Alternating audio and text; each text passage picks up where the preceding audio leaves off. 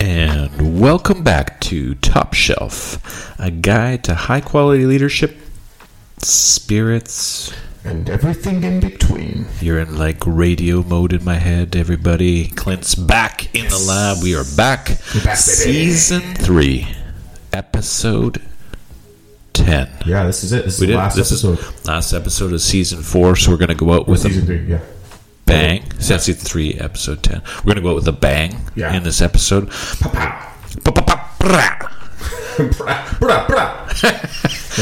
Guns are blazing here. We have some discussions around leading through adversity. And Clint's going to unlock us through what I've been talking about for the last month or so with his transition.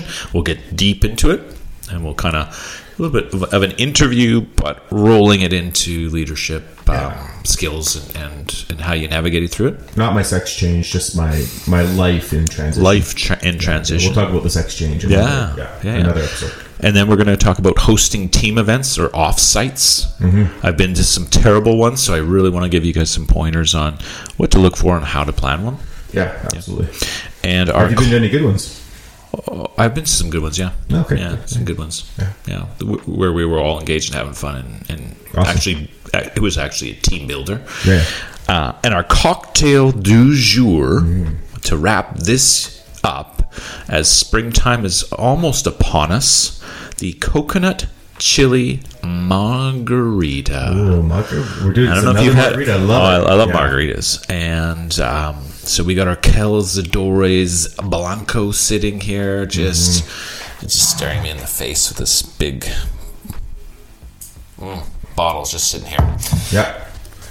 Okay, so we're going to jump into our current event. Something newsworthy in Canada. I don't think it's not so much in the U.S., but it was kind of a high priority, high alert for Canadian news in general. So Bell Canada decided that they were going to be they call it divesting 45 of the radio stations, and then doing about 4,800 to 5,000 layoffs for their workforce. Why is that important? Right, and that we'll roll that back to those 45 radio stations are impactful and insightful for news in regions, and so most of those radio stations, unfortunately, are kind of West Coast located, British Columbia, and they impact the economy, but they also impact the ability for the journalism and the news people in region to be able to report on local news. Yeah, well, and that's it. And it's not just radio stations; it's time slots for TV stations. CTV News. So almost all of CTV News and their time slots are being canceled, which is incredible if you think about that. It's local news throughout all of Canada. So Bell claims that it's not a viable business anymore, and things have changed. Is it because of the internet? Is it because of TikTok news, and everyone has a camera, and so everyone's being creative with news? Where does everyone get their news from now? Is it they're not Fox News? It's not CNBC. So are people getting less news? Are people listening to less radio and really just paying for streaming services? I don't have the numbers exactly in front of me, but I know the amount of revenue they made, or the profit they made last year, they lost that same amount just in their media division, and it's tens or hundreds of millions of dollars. And my thought is that it's a loss in advertisement revenue. I think it was $40-something million. Right, you're funneling it into the radio stations. And so I think that that's a sinking ship. They've got lots of holes there, and they're trying to probably patch it up. And they're like, well, we're putting all this money in, but we're not getting anything back because everything's online now, and advertisers are going elsewhere, right? Yeah, and it could be too. I hate to say it. It could be just from a Bell back east perspective, and that's where their central organization is. They just don't have the desire or accountability to manage it out west, and they want to focus their business on elsewhere. And there's nothing wrong with them making that decision, other than the fact that now the Canadian government is upset. Both David Eby and Justin Trudeau, our good friend Justin, that you know we sometimes divulge into, but Justin Trudeau called it a garbage decision, right? Yeah, so I think it was just it was 2023 that Canada struck a deal with Google for $100 million, and that was to help offset some of the losses for the CRTC and the regulatory body. So Bell Canada, or BCE, their big concern is, and they're blaming the poor regulatory environment, i.e. the CRTC, that they applied to last year in 2023 to get some of that $100 million, and they were declined.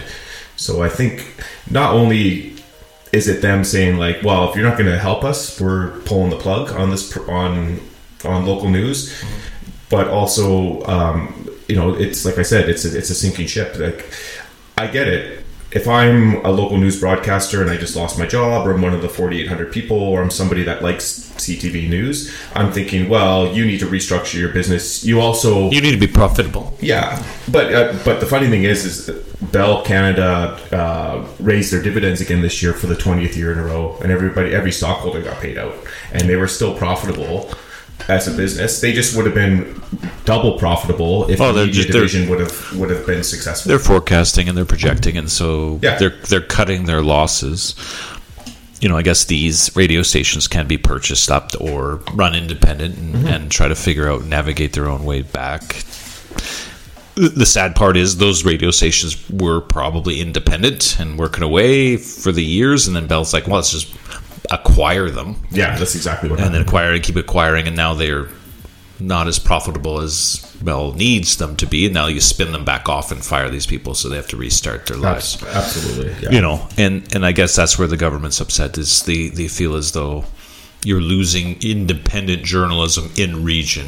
Yeah. And so now you're in order for you to collect or get news or listen to the radio, it's going to be the large broadcasting stations that are most likely going to be in the east, or forcefully that you're not listening to what you want to hear, or the views in your region that you want to hear.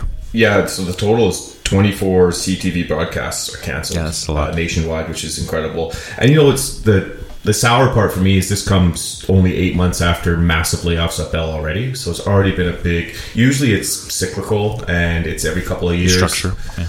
But, man, it just happened. And so these people are probably sitting back a little bit going, okay, like, it just happened. I survived the big wave. You know how it feels. You've been through a few yourself. Yep. And then 8 months, it's like, boom, there's the letter on the desk. Like, pack your shit. You're done. Yeah. Here's your package. Yeah. And no real good time to do it ever, honestly. But it's big business. It's just part of the cyclical. And we are in a recession. We'll get into the whole concept or idea of the unemployment rate and that fictitious number that we keep hearing about. Yeah, but sure. that's not this episode. No, so we're gonna pull the plug, pull the pin, put a pin in that's that. That's saying. That's we're gonna do everything we want. This is final episode. Yeah, we're having bullets. Old-fashioned cocktail pre-mixed. We're not even drinking beers right now. We're going deep. Yeah, top shelf. Deep. We're top shelf in it. Top shelf. And I think we're doing that to unlock this next moment. Yeah, right. Yeah. I need some liquid courage. Yeah, leading through adversity, the crescendo, and we've been kind of leading up to it, kind of secretly for the last month or so. And so, Clint. You're going through a little bit of personal things, and you're heading into a separation. In a separation. Yeah. Oh, sorry. Yeah. You're heading in, but you're in a separation, and your ability or your growth over the last X years. How have you utilized your, I would say, leadership? I want to say leadership skills, but skills in general of managing. Your emotions through this, because this is obviously a difficult time. You have two children. You're kind of working your way through this with, but I from the inside looking out, you seem to be doing quite well, and it's amicable. It's definitely amicable, yeah. And you know, obviously, it's not perfect. It's been a rough ride to get to this point. Where do I begin? Yeah, could I sum it up to one leadership ability? Probably not. It's probably a combination of so many that I've learned over the years that have made me the man I am today. That I, you know, you take leadership skills and you apply them at work, but you also apply them into your personal life. Yep. The one thing we really wanted to focus on here was, you know, it's not just about me. It's about us. It's about the family. Mm-hmm. Primarily the children. We wanted to make sure our kids were in a good spot. Made sure that they understood why mom and dad were separating. Yep. The fact that we are friends, it's amicable. We're doing this ultimately for our own happiness and for future happiness, and for their happiness, right? And we wanted them to be involved in the decision making. So, you know, if we take it to a leadership standpoint, I think that's a key thing to focus on is whenever you're making a big decision, whether it's in your personal life or at work. Involve your team, involve the people that's going to impact, make them have a voice, make them feel like they're being heard. And change management is a son of a bitch at work. And in your personal life, it can be 10 times that harder. I was going to say it. So what made it a lot more palatable for us and for our family is that we had them engaged in everything. We didn't lie to them. We didn't, obviously they don't know all the finite details of everything. And we kept our differences aside. And when the kids weren't around, we hashed those things out and we were able to work through some things that were a little dicey, but as far as the kids were concerned, mom and dad were talking, we were in a good spot. We're both happy. We're going to be even happier now that we are separated. And that was the message, and that was what we were delivering, and you know, it's gone over fairly well, to be honest. Yeah. Do you need to, so from the steps of it, do you bring in outside third parties to help you with the agreements, the engagement? Like how did you go about it? Some people bring in lawyers and they have this big attack dog team. Or did you guys? A lot of tools, yeah. There's a lot of tools that the Canadian government gives you. We went through. So first off, we didn't think we needed anybody. We're like, we got this because it's amicable. You thought it was good. Yeah, okay. Yeah. And things were good. And then you get to a lot of just little details around schedule and childcare and the financial side of things and how are we going to move forward with that. And then it gets a little dicey. So we did reach out to, I think it's called the Justice Department through Service Canada. Okay. And they provide a free service. And the service is basically... not legal counsel, but it's a counsel or like an arbitrator kind of that will meet with you individually and then as a group and just walk you through. They don't technically give you advice. They just make sure that you guys don't go off the rails and they keep things kind of civil. They also provide you with all the information you need, the legality side of things that if you don't come to a consensus on how to move forward within your separation agreement and the divorce, then they give you all the information you need on how to proceed further. So if you want to get a lawyer and go to the courts, then they will guide you through that. But they're more of a guide system. Is there a cost associated? Zero cost. So you can just, and do you go separately or you go together? How does that work? So initially you do an intake separately. So you want to get both sides of your story and you're dealing with the same individual and then you meet as a group. They'll help you process your separation agreement, which is quite a lengthy document. You can do that by yourself too online. It's quite easy. It's about a 20-minute process. Costs you about $40, and you just need to have it. You don't even need to have it notarized. You just need a witness to sign it. You and your partner both sign it, and then a witness signs it. We were stuck on one thing out of that entire agreement, and that's why we had to go to this arbitrator. Yeah, but. They helped us through that, and we got to a point where now we have a legal separation agreement. We have dates, we have childcare payments, we have all that kind of solidified. Mm-hmm. The one thing with Trish and I is that we agreed, again, kids are involved, but we also wanted the kids to make decisions on where they wanted to live, how much time they wanted to spend with each parent, what made the most sense, and not where they wanted to live, with, like which house, like what neighborhood. You know, they're even... looking at property. Well, they got friends, they have team sports, they have school. Exactly. You don't want to interrupt the family cycle. Well, that's it. It's already interrupted. It's already... You don't make it worse. It's already disturbed. Yeah, so we did everything in our power to mitigate that damage. And again, having them involved and making sure that they... You know, even when Trish and the kids are going to move to a new place and she's going to have primary care and I'm going to have secondary care... on a percentage basis, that might even be 51% to 49%. It doesn't really matter. I'm still considered secondary care. So she's going to have the primary residence. I'm letting her take most of the furniture, most of the knickknacks. Want to make it comfortable. That's exactly it. So that there isn't a huge transition. Yeah, so when the kids move into that beds, new spot, it feels like home still to them. You know, you get the Xbox, you get the Nintendo, you get all that stuff. Just take it. I want you guys to feel like you're at home. I'll rebuild on my end, and then my spot's going to be more of a landing pad for them whenever they want to come over. Doesn't matter if it's 7 nights a week or for 4 months, like they'll have a spot there, but it's not going to be their permanent home. Their permanent home. Yeah. It's it's a visiting kind of home for the time being until they get accustomed or comfortable with it, and then they reach a certain age, right? And then they can make decisions on where they want to reside, right? Totally, yeah. 18, 19, I think, one of those two. They're of that legal age? Exactly. Yeah. So. Okay. And so the emotional levels. So you're managing people, and you're managing... So do you, in your opinion, as a leader... as you're going through this, do you let your team know, hey, everybody, I'm going to be a little bit dissident because I'm going through a divorce? Or do you kind of hold it back a little bit and just try to throw up kind of a wall or a shield around you to say, hey, I'm working on something? It's interesting. It really depends, right? So, you know, if I compare it to my work environment, you want to be open and transparent with your team. So for me, my team is not just my family, my immediate family. It's my close friends like yourself, the people that impact my life on a regular basis. I let them know kind of everything so that they know what's going on. And if I do hit a low, I've got a support system in place for myself. But yeah, to the parents from the hockey team and the guy, they all know.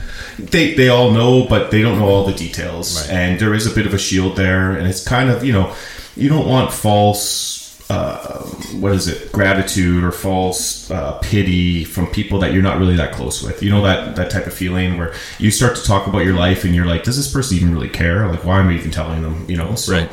So there are some walls there. You put those up. But if somebody asks me, like, hey, what's going on? Fully transparent.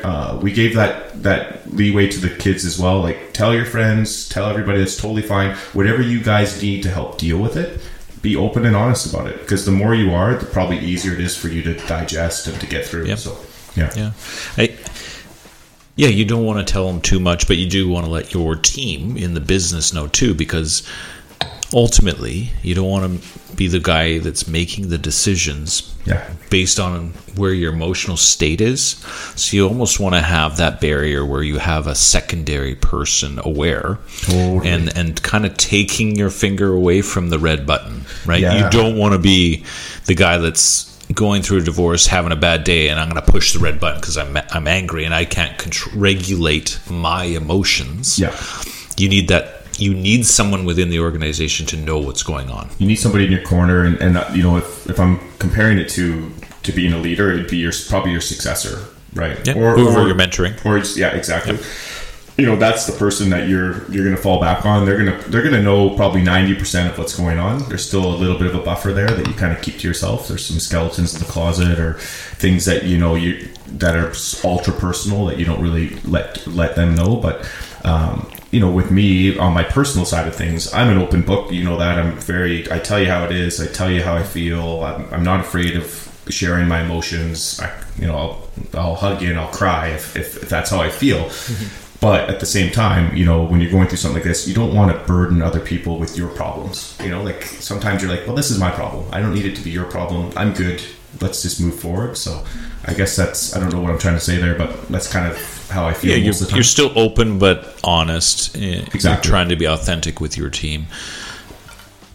You don't want to be, like I said, making career decisions or structural decisions under the kind of the pressures, and people will be able to tell too, because your regulation at the office or in a boardroom will fluctuate, right? Absolutely.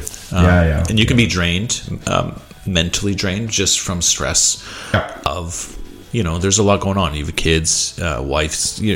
Your life is changing at a rapid rate, and so when you said to me, It's a 20-minute paperwork. You could file all this, and it could be done. 15 years of marriage could be unwound in a 20-minute document. Like, yeah, it's incredible. It's incredible. Essentially, yeah. Yeah, you know, like the actual divorce, you cannot apply for a divorce until you've been separated legally for a year in Canada. So you go 1 year of separation, yes, and then after that, you apply for a divorce? Yeah, I think you can probably pre-apply, but yeah, it needs to be there's a 1 year grace period, because I imagine there's lots of people that get back together. Or unless there's physical abuse or like adultery, something like that, and they push it through right away. But it goes all the way to the Supreme Court of Canada, which I thought was an amazing thing. Every single divorce in Canada goes to the Supreme Court, which I find totally amazing. But how does the Supreme Court have enough time? Right? Yeah, it seems like divorce is like the... it's Canada. I don't know. Maybe there's not enough. It's like divorce. Divorce is like going to get Skittles from 7-Eleven. They're rampant. Yeah, like, it's picking up. It's picking up. But, you know, to me, I thought that was the most amazing thing when I was dealing with our arbitrator, and she said that to me. I actually said to her, I'm like, are you serious? Like, all divorces? And she's like, yeah. I'm like... that seems like a tremendous waste of resources. Like, could that just be handled by lawyers or a judge? Oh, hey, here's something I'm thinking. Yeah. Always what about an AI robot? Boom. There's no more judge. It's just an AI. Just collects the data, collects the details. Boom, spits it up. Yeah, done. Paperwork. Approved. Yeah. 30 seconds. Totally. An AI judge. Oh, Elon Musk's robot 3 judge. Yes. Oh, Judge Dredd. Elon Dredd. Yeah, played by Sylvester Stallone. Oh, the voice of Sylvester. He's too old now. Oh, yeah, he's his voice. So shadowed. You know what? That, I mean, that's it. Obviously, there's a lot more going on. There's a lot of things that we could talk about. But yeah, you're making it through this. We've been, I guess, talking about this for, let's see here.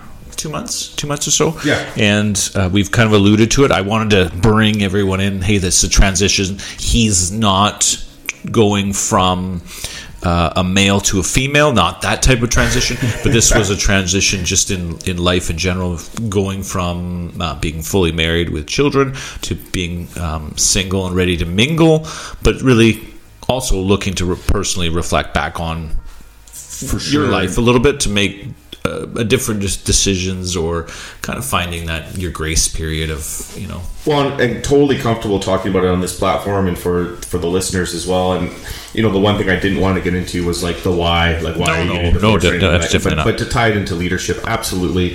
I think it's an important piece. And, you know, this life-changing event that I've gone through has been one of the hardest things I've ever had to do. You know, I don't think there's anything in my career that I've ever done that is as hard as this. Having that conversation with my children, you know, and letting them know that mom and dad are not going to be together anymore.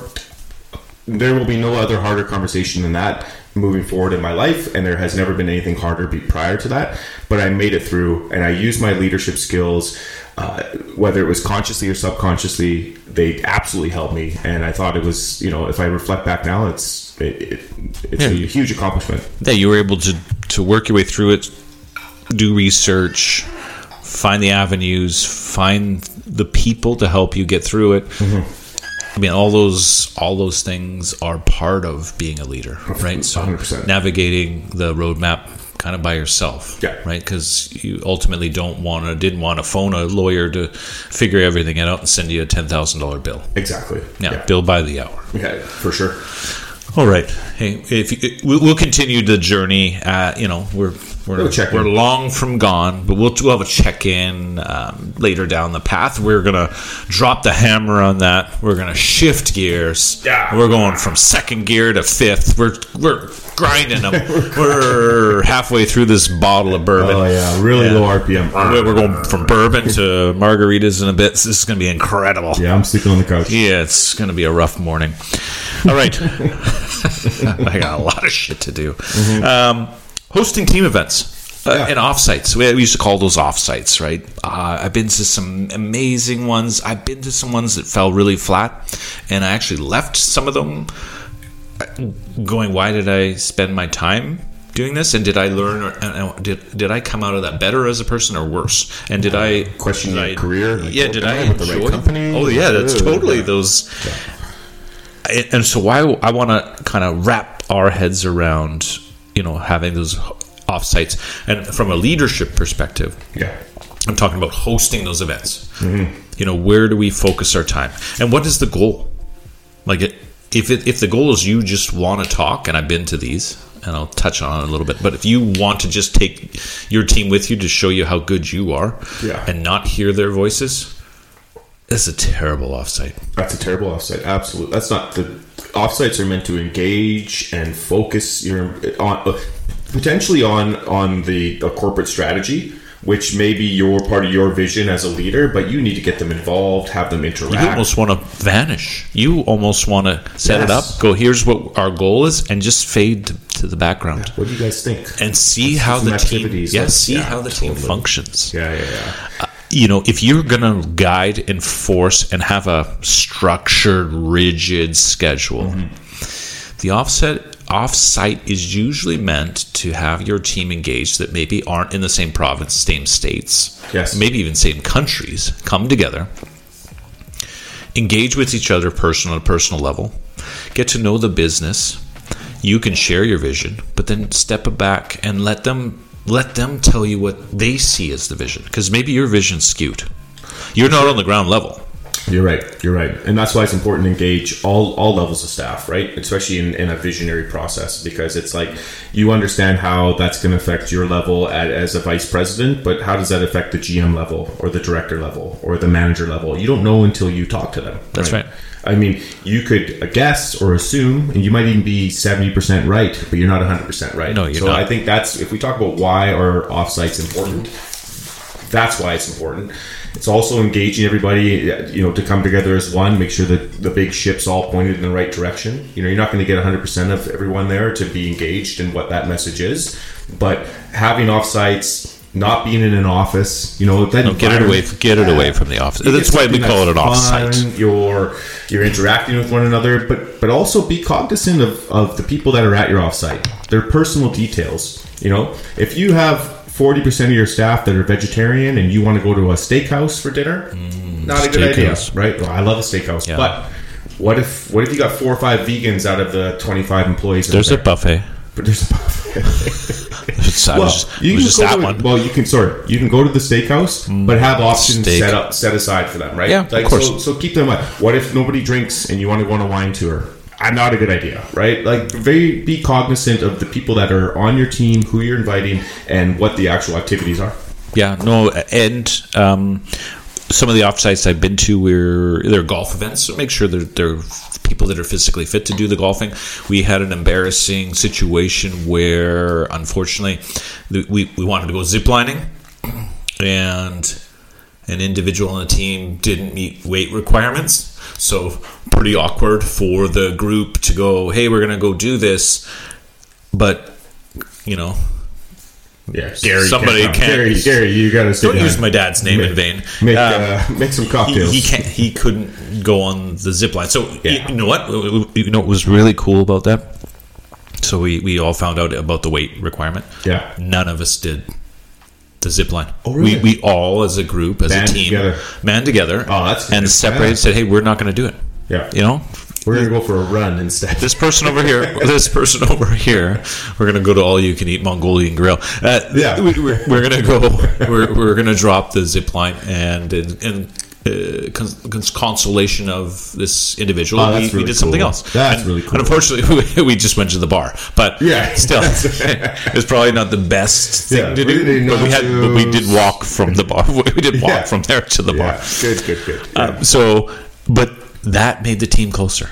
That little engagement going, hey, Matt, hey, buddy, or hey, you know, Sue, we got you. You know what? We don't have to do that. We're here together. For sure. And our leader didn't even think about it. Like, he didn't even think. That's the thing, right? Right.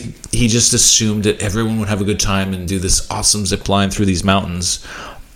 It's so, you know, a lot of times I would imagine. So I've never hosted an offsite. I've been involved in many, but I imagine a lot of times they're thinking about the content of the delivery of what they're going to say.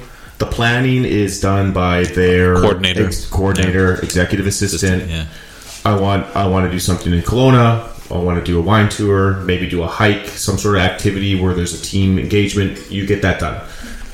Not thinking that there's weight restrictions or people don't eat meat or, you know, whatever. People don't drink alcohol. Like, those are finite details. Like, you need to know your people. Know your people. Before you jump on an airplane or a vehicle or whatever. How cool would that zipline thing would have been if they're like, hey, you know what? We're going ziplining. There is a weight restriction, but hey... Garrett, no, maybe this is a wrong thing. You're using Garrett. A lot of names. Yeah, well, Gary was the guy. Yeah, that's my dad. I asked your dad. You blame my dad? I'm sticking with it's not the guy. So it's not the guy. But anyways, like, no, never mind. That's everyone together. Everyone together. Goal, that's right, the goal of the offsite is to allow the people to engage and see the vision through. The offsite isn't for you to tell them constantly or have them, to be honest. You can have a small section of, hey, share a slide deck of how your business maybe is doing, and how can the team help you with your business versus you just pitching your division. Like that never worked for me. Well, like, totally. How can we bring this all together and work together? Oh yeah, I know you're going to go into like financials and stuff like that. Like usually, AGM that already goes through all that. Like we don't need that. That offsite's not about that. It is generally about bringing the people together. And yeah, you're going to come up with some ideas, and you have a vision of how you want the team to come together, But that should be the focus. It shouldn't be like, here's the numbers, this is the target, and like, listen to me talk to myself. Like I want to hear my own voice. Like, no, like if that is, we had better time at the hot tub having just some beers and just being normal and connecting than we did in the entire 8 hours or 10 hour. And don't make them super lengthy. No, it's like a slide deck. It's it doesn't, like high level. Yeah, totally. It doesn't have to be an all day thing, but it can be an all day thing of activities where you're doing things. People are out of the office. They're let's say you're. It's almost and like you're taken away from your family, right? You're not bringing your wife and kids with you. You were with your team family, your business family. So you left all of them behind, and you're alone with them. So you really want to spend the time with them. Well, yeah, I mean, it is work. You're at work. It's a work trip, but you should still be, you know, it's still professional. It's still professional, but it's a team event. It's a bonding event. Like there should be fun. Fun should be a focal point, is what I'm trying to say. Yeah. All right. Yeah, we're running along here. Yeah, what are we talking about? No, we do anything we want. Yeah, this is our podcast. Final episode, sponsored by. Our good friends at Cazadores Tequila. Send us as much as you want. We will drink it. We'll sample it. We'll have margaritas every podcast. I will drink it with a straw. In this podcast, we're doing another coconut chili margarita, but instead of 2 ounces of tequila, we're doing 3 ounces of tequila. All right, so... Okay, let's go. I'm going to jump off. You're going to walk them through the recipe, right? Walking through, walking through. Hold on. Coconut chili margarita. Okay. What we're going to do here, in a shaker, we're going to add 1 ounce of Cazadores tequila. Jason likes to free pour, so it's going to be about, 1.5 for each of us. So 3 in total. 1/2 ounce of triple sec. He's making 2 drinks, so that's going to be 1 ounce. 3/4 ounce of fresh lime juice and 1/4 ounce of fresh lemon juice. And I'll make one at a time. Well, he's going to do one at a time. Okay. All right. So let me start again. 1.5 ounces of Cazadores tequila, which is a tequila blanco or a white tequila. 1/2 ounce of triple sec. 3/4 ounce fresh lime juice. 1/4 ounce of fresh lemon juice. Has to be fresh. Don't use that squeeze bottle crap. It's from concentrate. It's garbage. You're going to do 1/2 ounce of habanero coconut syrup, which Jason, my friend here, as busy as he is, made fresh today. So he made it. Supposedly it's still kind of warm, which just joking. No, I think once you shake it on ice, it's going to be fine. And you're going to rim the glass. Traditionally, it's going to be rimmed in a coconut sugar. In our case here, all of our margaritas that we drink in Top Shelf Podcast is always rimmed with Tajin. Spelled Tajin. If you've ever been to Mexico, you know it's pronounced Tajin. And it is absolutely our preference, and so that's what we're doing. Ooh, that looks spicy! I can see the peppers in there. So Jason's mixing it up. If we had a video camera, I would show you guys. He always makes fun of me when I make drinks for making a mess, and he made the worst mess ever. And slow. Like, I mean, I thought I was slow. Holy moly, this guy. Tell the history. It's been 7 minutes. Tell the history. Give him the history. You know what? It's fun to watch somebody else struggle. I understand. And he's only done one drink, so that's a perfect form. He's got 7 more minutes to do another drink, and it's topped with a pinwheel of lime. And oh boy, does that look fantastic! I mean, from a visual perspective, probably the best looking drink we've had on Top Shelf. I'll give you that. Now I know a lot of classic margaritas add the egg white, and we don't have any of that, and this recipe doesn't call for it, so we don't have any worries about getting salmonella here. And now he's making it like a madman. Look, I wish I could show you. This is fantastic. Can I try mine, or do I have to wait?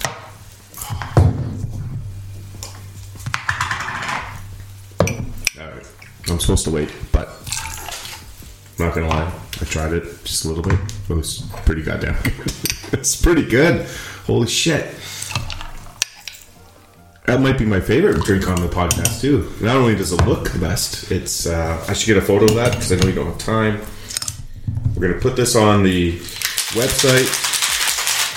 Okay, I got the bullet old-fashioned cocktail in the background. Oh, this is going to look great.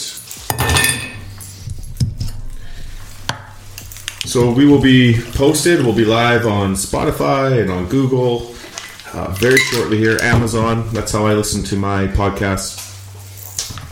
Okay, he's back, baby. He's in. He's in the saddle. Next time, he's going to make both drinks at the same time. He's learned from his mistakes. Here he is, Jason. No, I'm not. I don't have a big enough shaker for all these. Oh, let's do that. Props. I mean, absolutely. Holy cow! Absolutely good, right? It's incredible.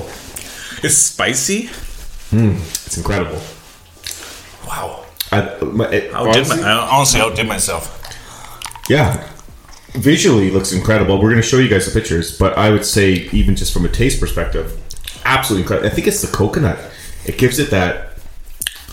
And I don't even know what the word is. Peppers in there? Yeah. This is not... This would be a sipper, because it's 1.5 ounces, but I'm almost done this drink. Well, it's going down really fast. really fast. Oh. I spilt it all over myself, but... Okay. We got to end this thing. We're signing out. Okay, signing off. Nonos lustros de secos. I don't know what that meant, but hey. I mean, it sounded pretty good. Something about 27. Los tiendos. Yeah. All right, so we will be into Season 4. Episode 1. In the next week. Yeah. We'll say I'm going to Washington this weekend, so I'll get a fresh it'll be 10 days, because it'll be the following Monday. Yeah. Oh, will that be March? The time change. This is pretty straightforward. Donde Santa Claus? That's your best. Yeah. All right, everybody. Okay. Thank you. And signing out, this is Jason P. Crow. Oh, Clint. Or Latine. Love you guys. Yeah, see love ya. You guys. Bye. This drink is incredible. Absolutely incredible.